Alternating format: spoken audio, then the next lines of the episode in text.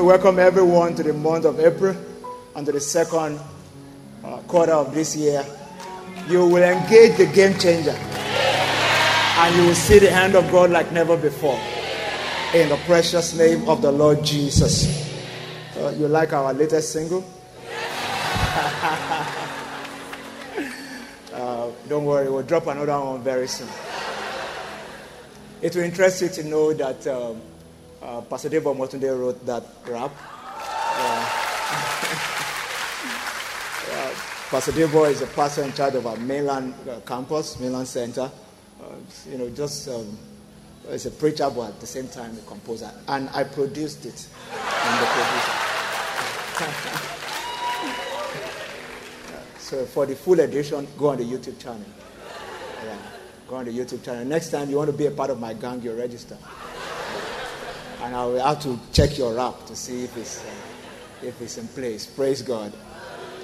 And from Monday, we'll make it downloadable on the website so you can, you can download the song. Yeah, yeah. We'll have full copyright to the song. You know, it's produced by the church. So uh, don't think we'll rip it off anywhere. We didn't. We produced it. Yeah.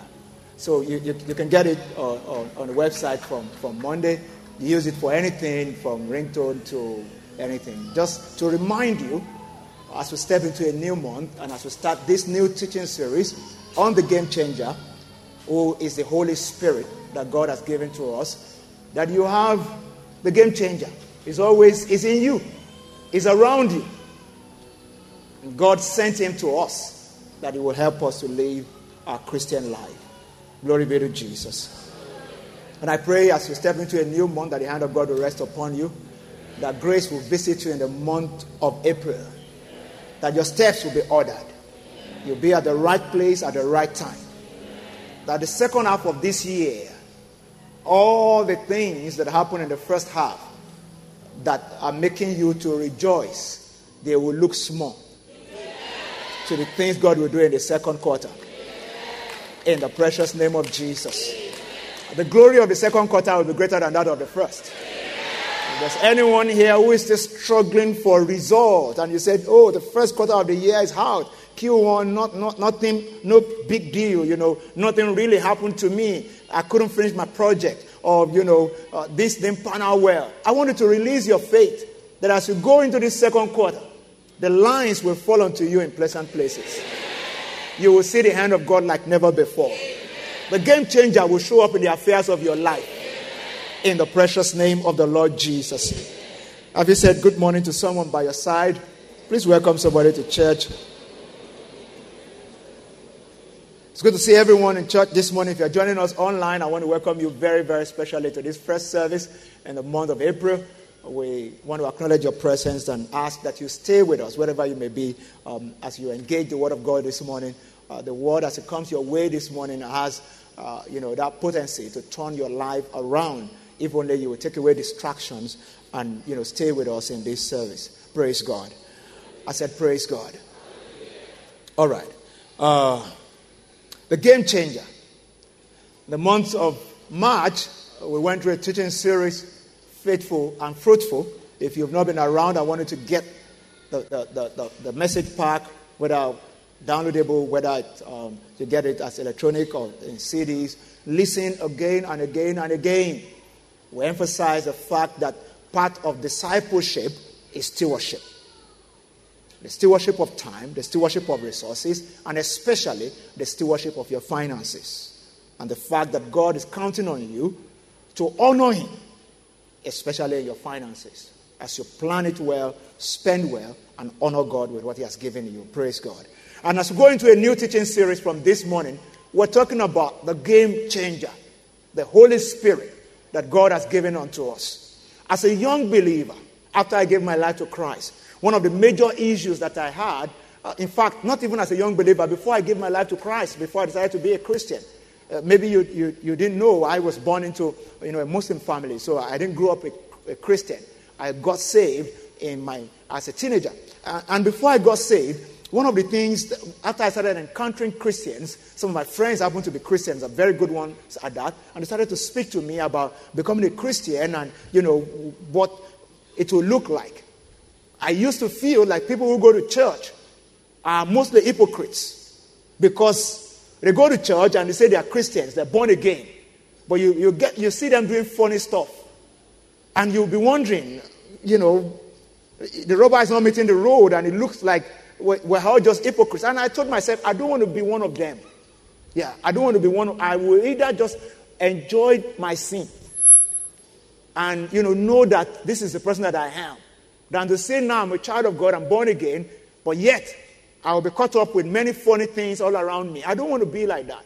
I want to be either, I mean, I, I, I was okay with not being saved. And then after a while, it persisted in my heart. The Holy Spirit kept tugging at my heart. My friends would keep speaking to me. And then I would hear other people outside of the church saying, Look, all those boys are hypocrites.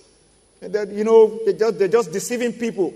And today it's still the same thing. People say that those of us in the church were a bunch of hypocrites, uh, that we, we, we, we, we come to church to say, you know, hallelujah and amen and all the Christianese, and we go out there and do funny stuff. And because of that, a lot of people are not engaging God the way they're supposed to because they don't want to be hypocrites. Some people even take it further.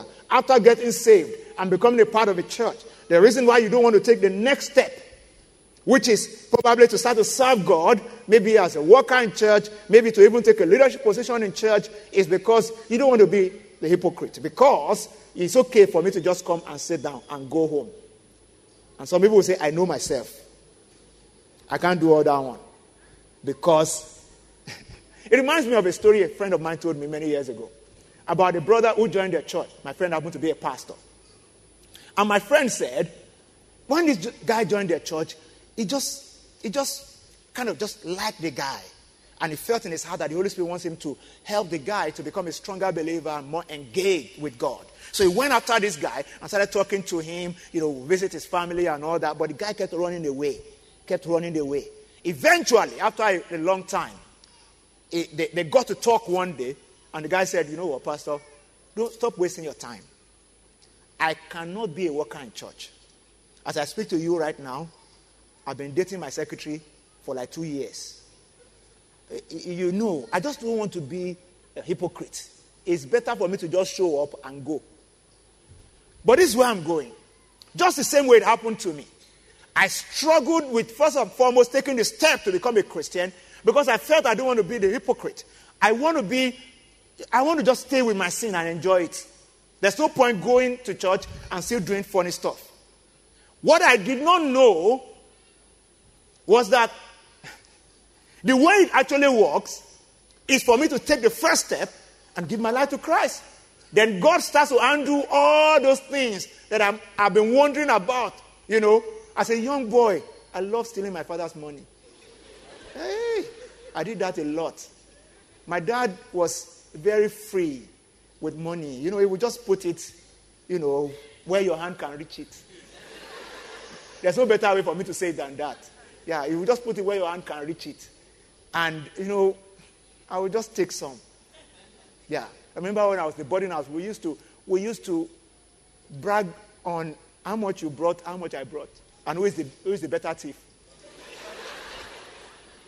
And as in, it was so bad one day, this is a digression, permit me. It was so bad one day, one of my roommates in boarding house went home and came back with his rucksack full of money. Just to prove, prove to us that it was better than all of us. In my room were bad boys. As in, really bad boys. You can imagine in the midst of all that. And then I, had, I now had these two or three friends who were always preaching to me. Anytime they preach to me, I remember money. Because one thing dawned on me that the moment I gave my life to Christ, all that carrying bales of money will stop. And it used to scare me because I felt it would affect my life. I was already used to, you know, some kind of gyrating, if I can put it that way. Those were some of the things that kept me back until I gave it my best shot one day, I believe by the help of the Holy Spirit, to give my life to Jesus. And my testimony has been that, I mean, that was over 25 years ago. It's been a long way coming. Some of the things I used to think about and think like, how am I going to stop this? just started to drop off me. It's not about rationalizing sin or trying to be better on your own. Jesus did not say you'll be better on your own. He said, I will give you another helper who will help you. The Bible says in Romans 8 26, we do not know how to pray as we ought. The Holy Spirit help our weaknesses. The Christian journey is not a journey I embark on alone. Jesus said in Romans, I mean, John chapter 14, uh-uh, he said, I will send you another helper of the same type. In John 16, he said, I will not leave you as orphans. If you are left as orphans, you are left to take care of yourself. Some people think that the Christian walk is the kind of thing you get into and you are like orphans. You just take care of yourself. You sort your fornication out, sort your adultery out, sort your lying out. You are just, you are just on your own. That's not it. That's not the way God wants us to live our Christian life. Is somebody still with me today? I said, Are you still here? Yeah, so maybe you, you, you're like me. You, are, you were accustomed to certain things and it bothers you, how you're just going to break out of that mode. That's why we have the game changer. That's why we have the game changer. So, who is a game changer? A game changer is an event, idea, or procedure that effects a significant shift in the current manner of doing or thinking about something an event, idea, or procedure that effect a significant shift in the current manner of doing or thinking about something. That's what the Holy Spirit wants to do in the life of a believer to effect a significant shift. Yeah, a significant shift in my mind, a significant shift in the way I do things. So, a game changer is a catalyst it's a catalyst. The Holy Spirit wants to speed up the rate of my spiritual development. A game changer is a catalyst.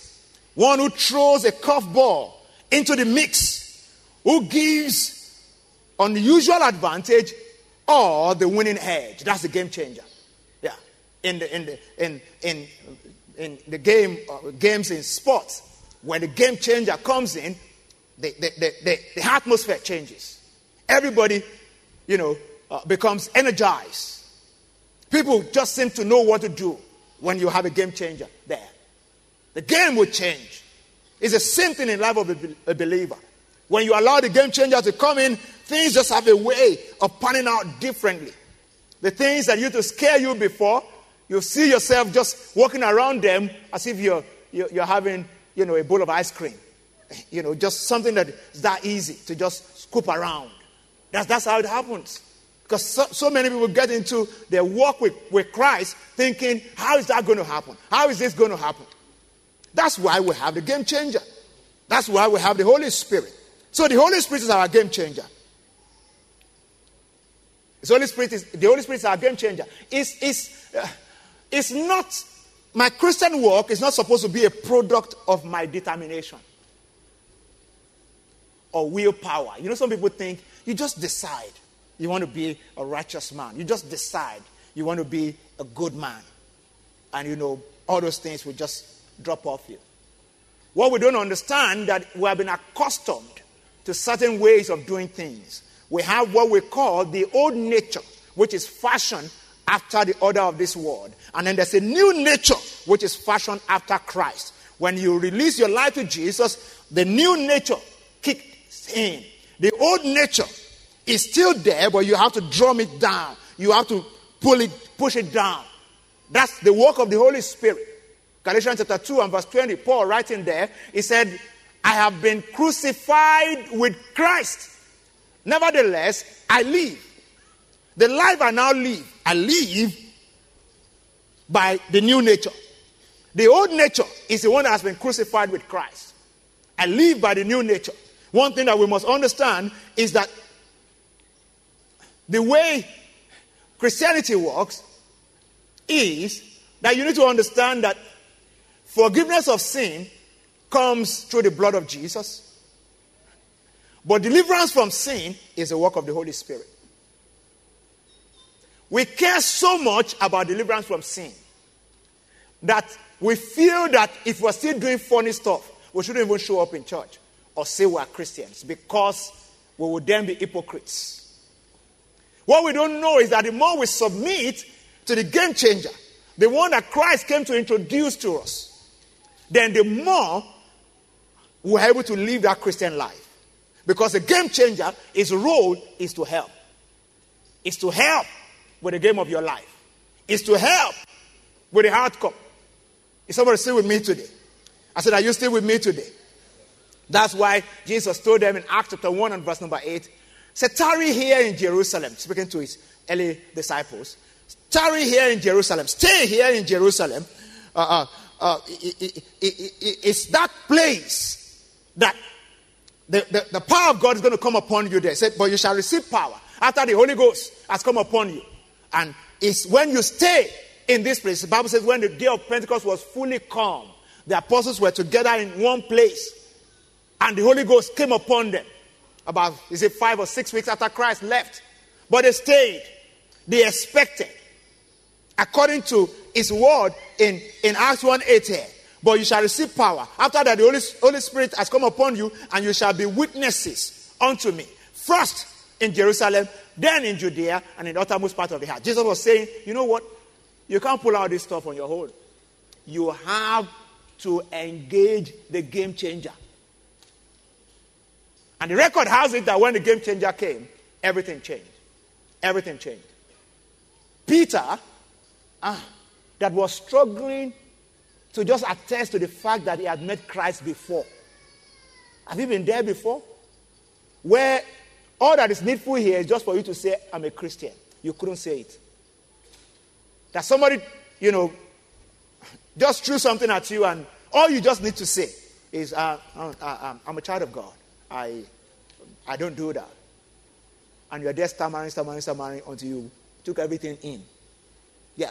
That was what happened to Peter. Peter could not even say, I know Jesus, you know, we, we, we hang out together, you know, and all. No. He said, I'd never met him before. He had the opportunity three times. He bungled it three times. I hope you understand what I'm saying. The same person, after the Holy Ghost came, you know what happened? He didn't only profess Christ, he was quoting scriptures profusely. Quoted from Joel, quoted from, you know, this place, that place, facing thousands of people. That's the effect of the game changer.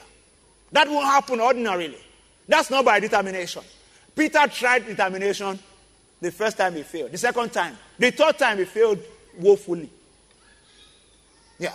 So when Jesus was talking to them and says, Don't go anywhere until you have received power, he knew what he was talking about. He knew that there's an influence that is greater than determination that will be needful. Another man in the Bible, in the Old Testament, that engaged the power of the Holy Spirit this time around, not just in Christian life. You see, there's a way you engage the power of the Holy Spirit in the way you live your Christian life. Another way is that the Holy Spirit wants to be a part of your regular life. The game changer wants to be a part of your regular life. He knows project management, he knows coding, he knows software development. I hope you understand what I'm saying. Yeah. He knows how to write a good contract, can guide you to write a, a fantastic contract. The Holy Spirit wants to be a part of our lives. In the Old Testament, you see the story of Zerubbabel. Zerubbabel, the, the specific example or, or, or reference in Zechariah chapter 4 from verse 6 down to 9. Zerubbabel here had been appointed the governor over the, the region of Judea. Uh, um, let, me, let me create a, a background before I, I, read the scripture. In, in uh, uh, 538 BC, Zerubbabel, the leader of the tribe of Judah, was part of the first wave of Jewish captives to return to Jerusalem. You see the reference in uh, Ezra chapter 1, uh, verse 1 to 2. The Persian king appointed Zerubbabel as governor over Judah. You see that reference in Haggai chapter 1 and verse number 1. And right away, Zerubbabel began rebuilding the temple with the help of Joshua, the high priest. The first temple built by King Solomon had been destroyed by the Babylonians in uh, uh, 587 BC. You see that reference in 2 Kings chapter 25 and verse 8 to 10. It took Zerubbabel two years to build the foundation of the temple. The construction was delayed by the Samaritan settlers who, uh, whose friendly overture masked a hidden hostility and they started to misbehave and slow them down. Simply, Zerubbabel had a project. It was not a small project.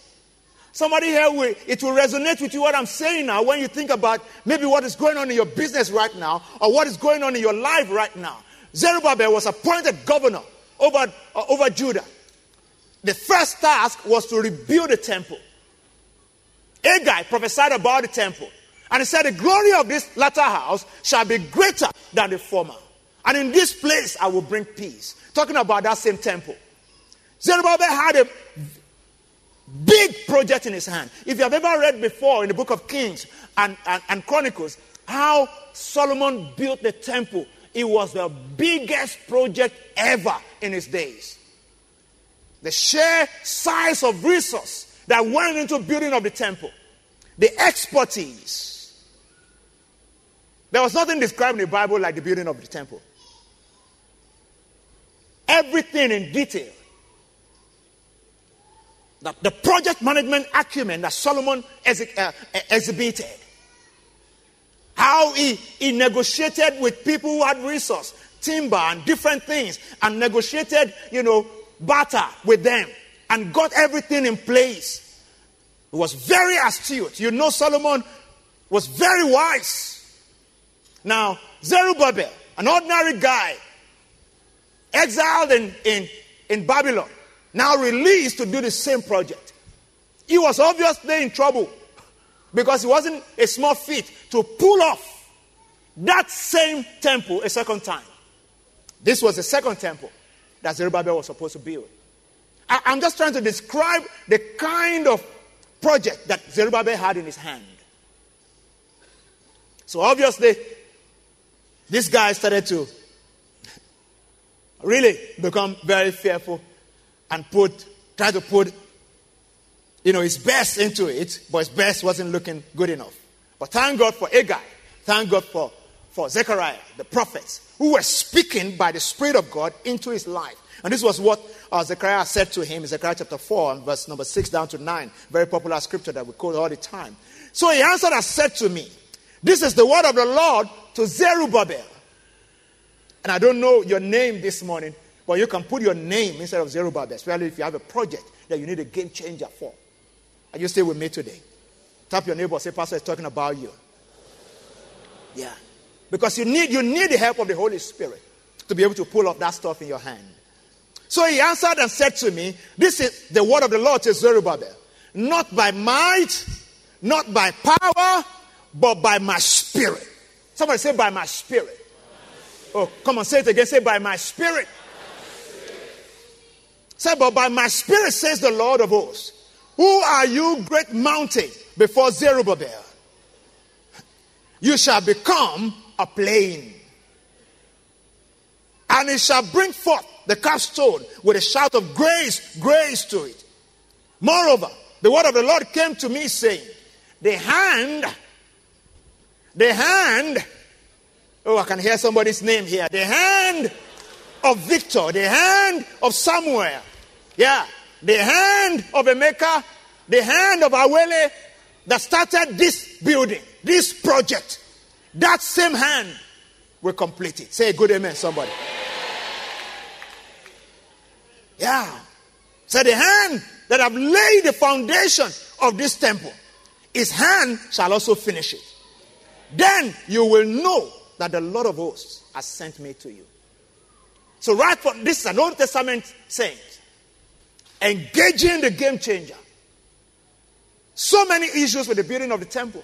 This is to show us that in normal life, the game changer wants to show up. In my walk with God, the game changer wants to show up. Will you give him the right of way? That's the important thing. Will you allow him to help with your work? This month is about coming to that awareness again that I'm not alone. I'm a child of God. I have the Holy Ghost. I must allow Him to work within me if I will maximize my destiny. If my brain is enough to direct the affairs of my life, Jesus will not send the Holy Ghost. He will just say, as I'm going, just be thinking, use your brain. Only. Yeah. He wants us to use our brain, but he said, I send you another helper. I send you, I'll send you another comforter. When it comes, you have an overbearing influence on your mind, on your emotions. And when you're supposed to be weak, you become strong. Where you were lily livered before, you will become a mighty warrior. That's the effect of the hand of the Holy Spirit in the life of a believer. Glory be to Jesus. John 14 and verse 15 down to 18, he said, If you love me, keep my commandment, and I will pray the Father. John 14, 15 to 18. And I will pray the Father, and he will give you another helper, that he might abide with you forever. The Spirit of truth, whom the world cannot receive, because it neither sees him nor knows him. But you know him, for he dwells with you and will be in you. Don't forget, as at this time, the day of Pentecost has not come, the Holy Ghost has not been released to be in people. In the Old Testament, the Holy Spirit only came upon people. So when you read about the prophets, the Bible will describe a prophet and it said the Spirit of God came upon him and he prophesied. In the New Testament, post Pentecost, the Holy Ghost started to indwell men and women. Jesus told his disciples here in John 14, He said, He is with you and He will be in you. He will be. After I've gone, after I've sent Him, He will be. He will be in you. He said, I will not leave you orphans. I will come to you. Look at your neighbor for me and tell your neighbor, I'm not an orphan. I carry the Holy Spirit. I am a child of God. Glory be to Jesus. Two ways that the Holy Spirit works in the life of believers. Two ways that the Holy Spirit works in the life of believers. I need you to listen to this very carefully. It's going to help a great deal. One is that the Holy Spirit affirms our identity. The Holy Spirit works with a believer, affirming our identity. I need to know who I am in Christ. If not, I will not be able to manifest who I am. The Holy Spirit is the one that affirms my identity. Can you help me ask your neighbor this morning, do you know who you are? Yeah. It's important for you to know who you are. Many Christians are not living up to much because they don't even know who they are. If I know who I am, then I will be able to do much more. Because being is more important than doing. A goat, ordinarily, except there's a demonic interference, cannot speak English the way I'm doing this morning. Whatever made him a goat placed a limitation on his ability to speak fluently. Am I saying the truth? And will make him walk on force. Yeah. Being is more important than doing. Many people want to do, but they, they, they are not paying attention to being. Being. I was talking to a prodigy in the, front, in the course of the week, and I can't remember the question that he asked. And I told him, I said, you know what? You're focusing too much on doing. You have to be. You have, when you be, when you become in your heart, you, you, when you are an entrepreneur, for instance, you will act like one. It's not by, you know, three traits of an entrepreneur. No. If, if the thing is in you, let it enter you first. The trait is easier to learn.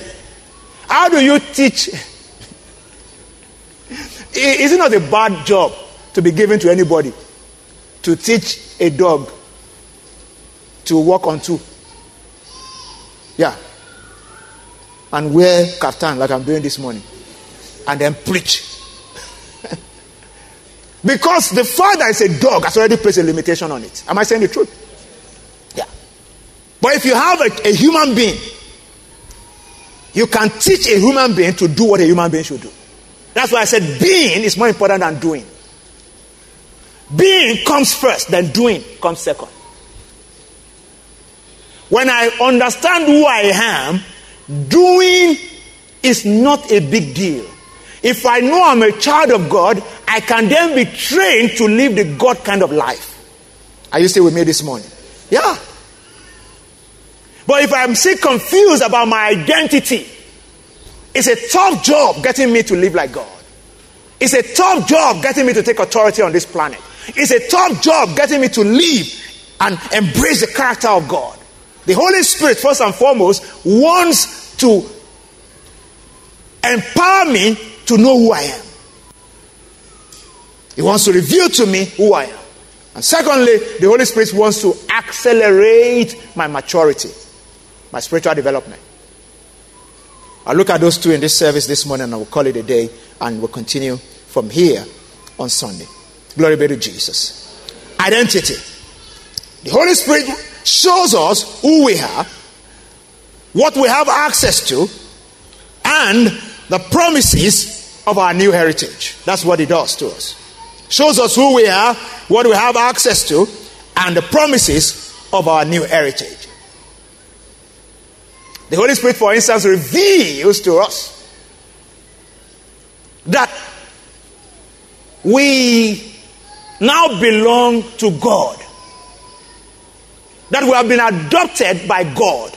Romans, the book of Romans, chapter 8, when you read from verse 12 down to 14, Romans chapter 8, verse 12 down to 14, I read from the New Living Translation. It said, Therefore, dear brothers and sisters, you have no obligation to do what your sinful nature urges you to do. For if you live by its dictates, you will die. But if through the power of the Spirit you put to death the deeds of your sinful nature, you will live. For all who are led by the Spirit of God are children of God. How do you know the children of God? Those who have come under the influence of the Spirit of God. To be led by the Spirit of God means you have come under the influence of the Spirit of God. Yeah, that's how we know those who are of God. give me, give me the King James, I mean the New King James Version. Yeah. The New King James Version, I wanted to say something.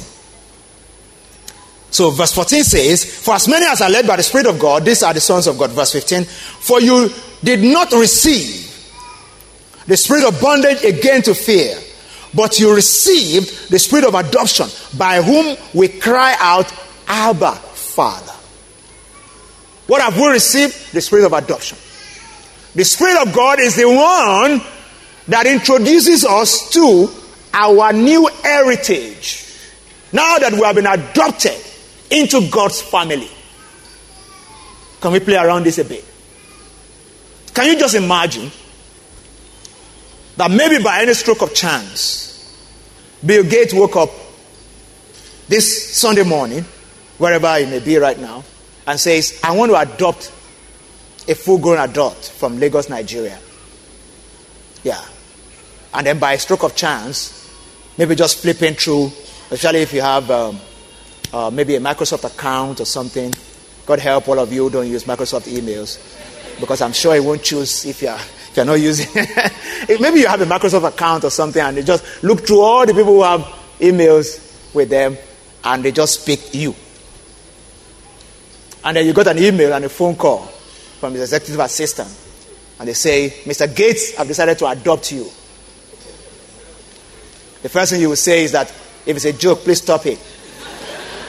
Is this one of those funny pranks that people play? And they say, No. By Monday morning, you're going to get official documents. Just go to the United States Embassy in Lagos, Nigeria. They will be waiting for you there to do all the documentation. You sign up everything, and there will be a jet waiting for you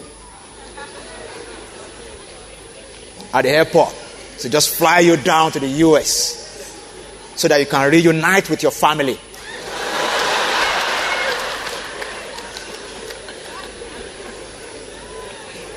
Somebody saying, Pastor, it sounded so sweet. Stop it, stop it, stop it. Because I think somebody's already releasing his faith. Let it be me, let it be me. and then, you know, Bill Gates will say something like, uh-uh, since you are in your mid 40s and all my kids are younger, you are now the firstborn.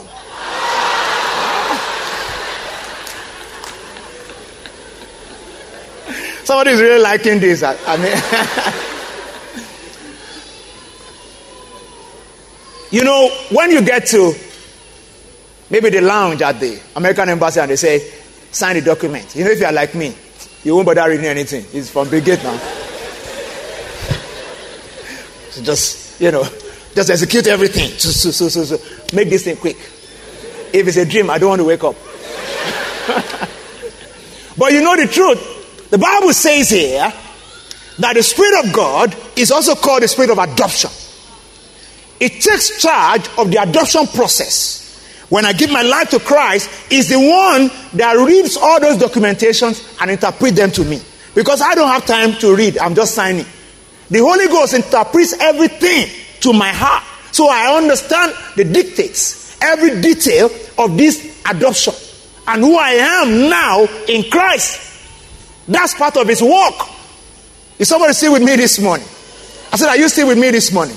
Can I buttress what I'm saying to you as the, the work of the Holy Spirit? Let's read first Corinthians chapter 2. I read from verse 9 to 14. First Corinthians chapter 2 from verse 9 to 14 talking about the dictates of the contract that we have in this new adoption.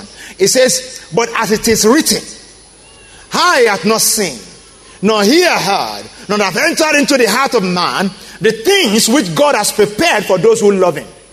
Just like, you know, you don't really know the network of brigade right now, and you know, they say, I had not you don't even know what this big thing that he said you just be signing said, I had not seen, nor ear heard, nor has it entered into the heart of man the things that God has prepared for those who love him and those who have come into an adoption to become his son. Look at this. But God has revealed them to us through? Oh, I cannot hear you this morning. Said God has re- revealed them to us through his spirit. For the spirit searches all things. Yes, the deep things of God. For what man knows the things of the man except the spirit of man which is in him? Even so, no one knows the things of God except the spirit of God. Now we have received. Somebody say, I have received. received. Come on, say it again. Say, I have received. I received. Say, now we have received not the spirit of this world. Many people want to live with the spirit of this world, the spirit of this age. The spirit that abhors wicked, I mean, that, that, that invites wickedness. The spirit of this age, which is spirit of greed, that makes people to kill for money. That makes people to jostle for position. And lie and malign and do all sorts of things. That's the spirit of this world. He said, We have not received the spirit of this world. But we have received. Said, But the spirit who is from God, that we may know the things which have been freely given to us by God. So these things we also speak, not in the words which man's wisdom teaches, but which the Holy Spirit teaches, comparing spiritual things with spiritual. But the natural man does not receive the things of the Spirit of God, for they are foolishness to him, nor can he know them because they are spiritually discerned. Glory be to Jesus. The Holy Spirit reveals to me the details of the adoption, reveals to me my new nature in Christ, who I am in Christ Jesus. That's the work of the Holy Spirit. Is the one that does that. And how does he do that? The Holy Spirit, for instance, helps me to deal with sin consciousness. So I don't I no longer see myself as a sinner. I'm a child of God. I'm a child of God. The Bible says, to, to him that you permit or give authority over you is the one that will take authority over you. Many people see sin as a verb. Sin is not a verb, sin is a noun. So, for instance, Bible says in the book of Romans, I think uh, 8, uh, maybe verse 6 or so, he says, Now sin shall no longer have dominion over you. It's not talking about the act, it's talking about the nature. Yeah. Not the act of sin, but the nature of sin. You need to embrace the nature of sin to, to be able to practice the act of sin. Yeah. And practicing the act of sin is different from, you know, falling into a temptation and retracing your step. I don't know if you get what I'm saying. That means you perpetually live in sin. As believers, we our sin nature has been crucified with Christ. We need to allow it to stay there. The Holy Spirit's work is to help us to pick up a new nature in Christ Jesus. Yeah. Will temptations come? Yes. But by the new nature, I can say no. And as I start to develop my walk with the Holy Spirit with a new nature, I may fall once in a while, but I retrace my step back. But I won't fall where I fell before again. So I get better and get better. That's how to walk with God. That's why the Bible says, walk in the Spirit, and you will not fulfill the desires of the flesh. Because it's the work of the Holy Spirit to help you to become better as a believer. Are you still with me today? There are things you will never be able to do on your own except you allow the Holy Spirit to intervene and help you. The Holy Spirit helps us to embrace our new nature. Paul said in Galatians 2, verse 20, I quoted it before. He said, I've been crucified with Christ, nevertheless I live, but the life I now live, I live uh, by, the, by faith in the Son of God who loved me and gave himself for me. So I don't live by the old nature, I now live by the new nature. The Holy Spirit is one that keeps, you know, a constant reminder in my mind that I'm no longer the old man. My old man has been crucified with Christ. I am now the new man in Christ Jesus.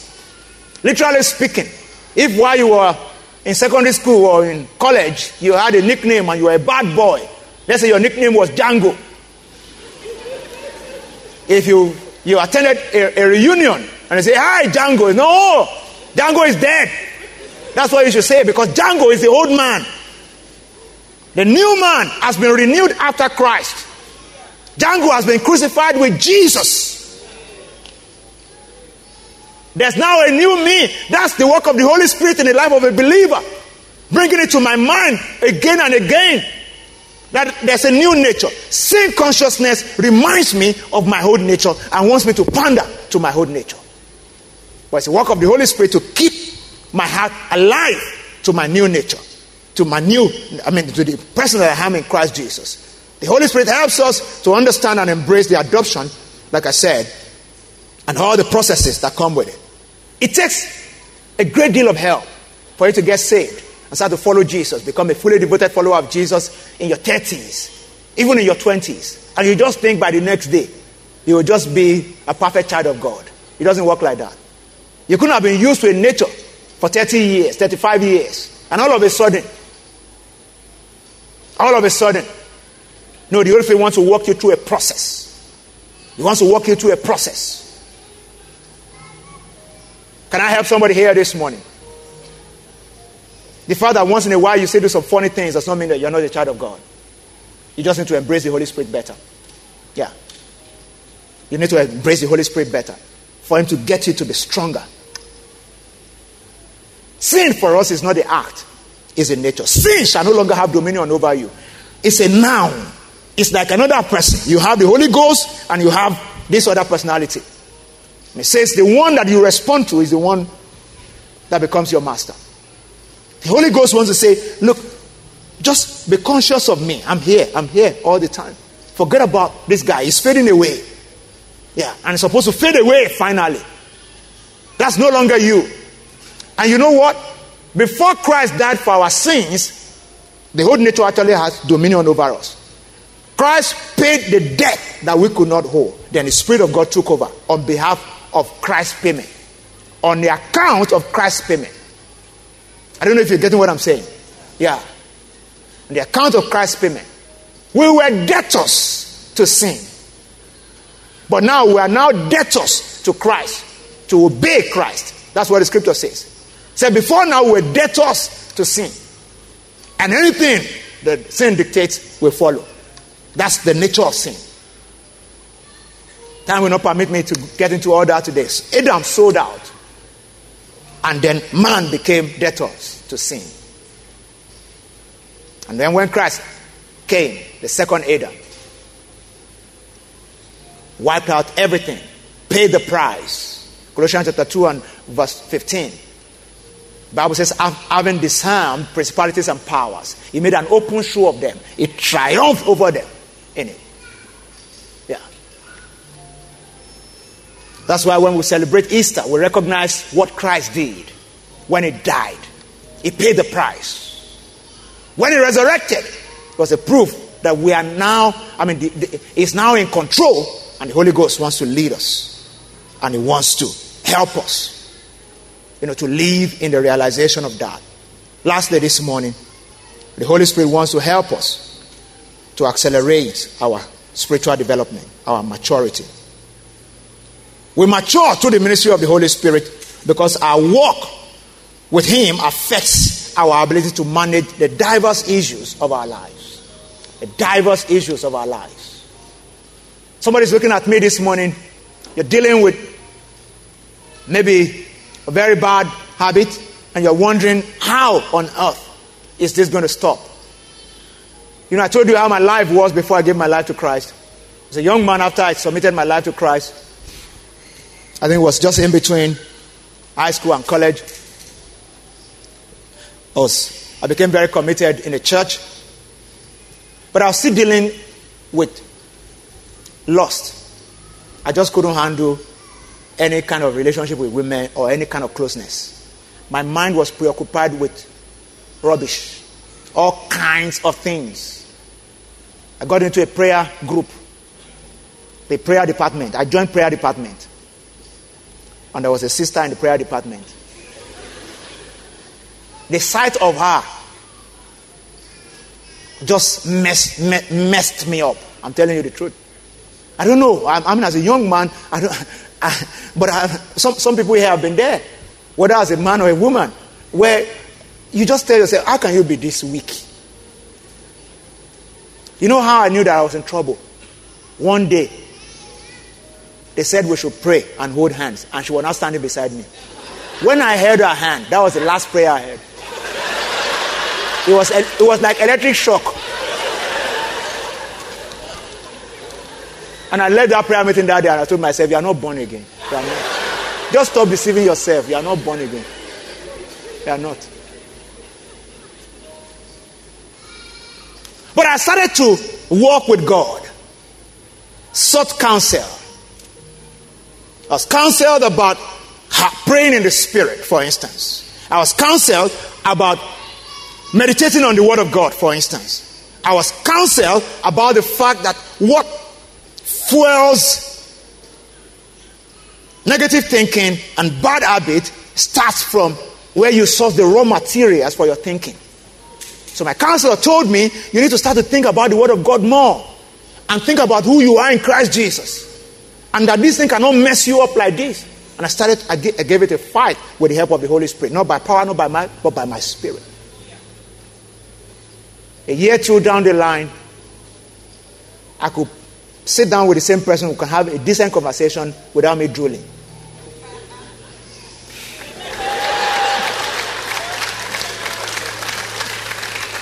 Literally. I, I, don't know if you understand what I'm saying. The same person who can be could be easily messed up by pornography can now make a choice. This thing can no longer have dominion over me. I've been redeemed. I don't know if you understand what I'm saying. When God started to talk to me about the fact that I wanted to use me in ministry, I used to tell God, you are, you are going to mess yourself up big time. Because this guy, he doesn't have it. As in, someone that cannot sit and have a decent conversation with two ladies will now pastor a church. But that was 25 years now. We've come a long way.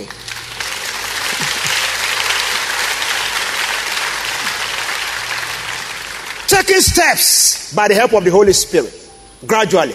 What am I saying this morning? Maybe you are like the guy in my friend's church who was running away from being actively involved with anything in church because he was sleeping with his secretary, yet married. But this guy was born again, a child of God, just messed up and refusing to engage the help of the Holy Spirit. It's time to engage the help of the Holy Spirit. You shouldn't have a form of godliness and deny the power of the Holy Spirit because the power of the Holy Spirit that brings transformation into the life of a believer. Yeah. Like I said in the first service, don't be like people will go into the pub or beer parlor and watch everybody drink. So that when the effect of alcohol starts to set in, they are the only one that is saved. Let's flip it. If you come to church and everybody is partaking of the Holy Spirit and you are the only one, when people start to change, you will be the only one still keeping your habits. I don't know if you understand what I'm saying. Yeah, that's how it happens. You can't afford to be in church and The water of the Holy Spirit is not touching you. The wine of the Holy Ghost is not filling you up. You are not coming under a different kind of influence.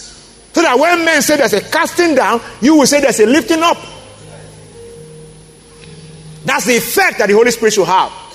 And it's about embracing it, allowing Him to pervade and permeate your heart, allowing Him to, to be Lord over everything around you, engaging Him perpetually to fill you up, and taking the next steps and the next steps and the next step, and not thinking that you is by willpower or determination that you will grow as a believer. It's not by willpower, it's by the help of the Holy Spirit.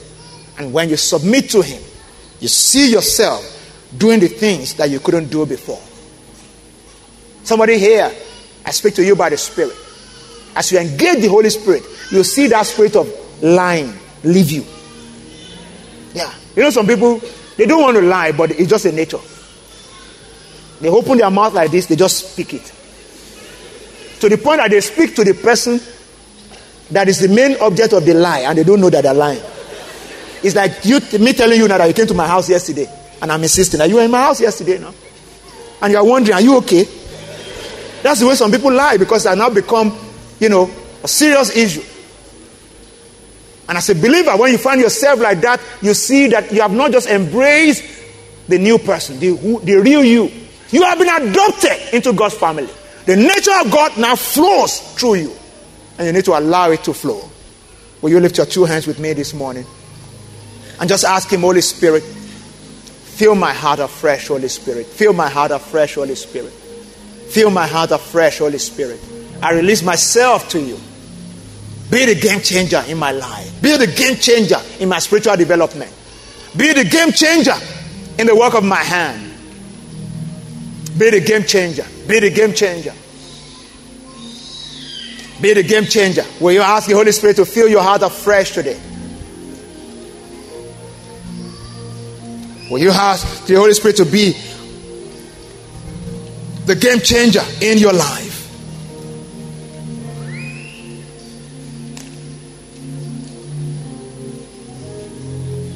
If there's anyone today here present, and just like the story we read about Zerubbabel, you have something bigger than you in your hand. It's time to ask the Holy Spirit to help you. Is the one that can help you chew what is bigger than you or what is bigger than your mouth. Maybe in business, maybe in your career. Because the Holy Spirit knows about everything. He knows about everything. He can help you handle that habit. It can help you handle that project. It can help you handle your spiritual life, your prayer life. He knows about marriage, so it can help you handle that marriage that is going bad. When you engage Him, He infuses your heart with wisdom. Will you make Him your game changer today? Will you make Him your game changer today?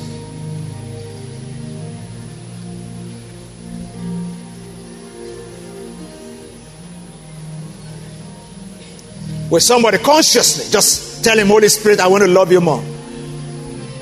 I want it to be a vital part of my life.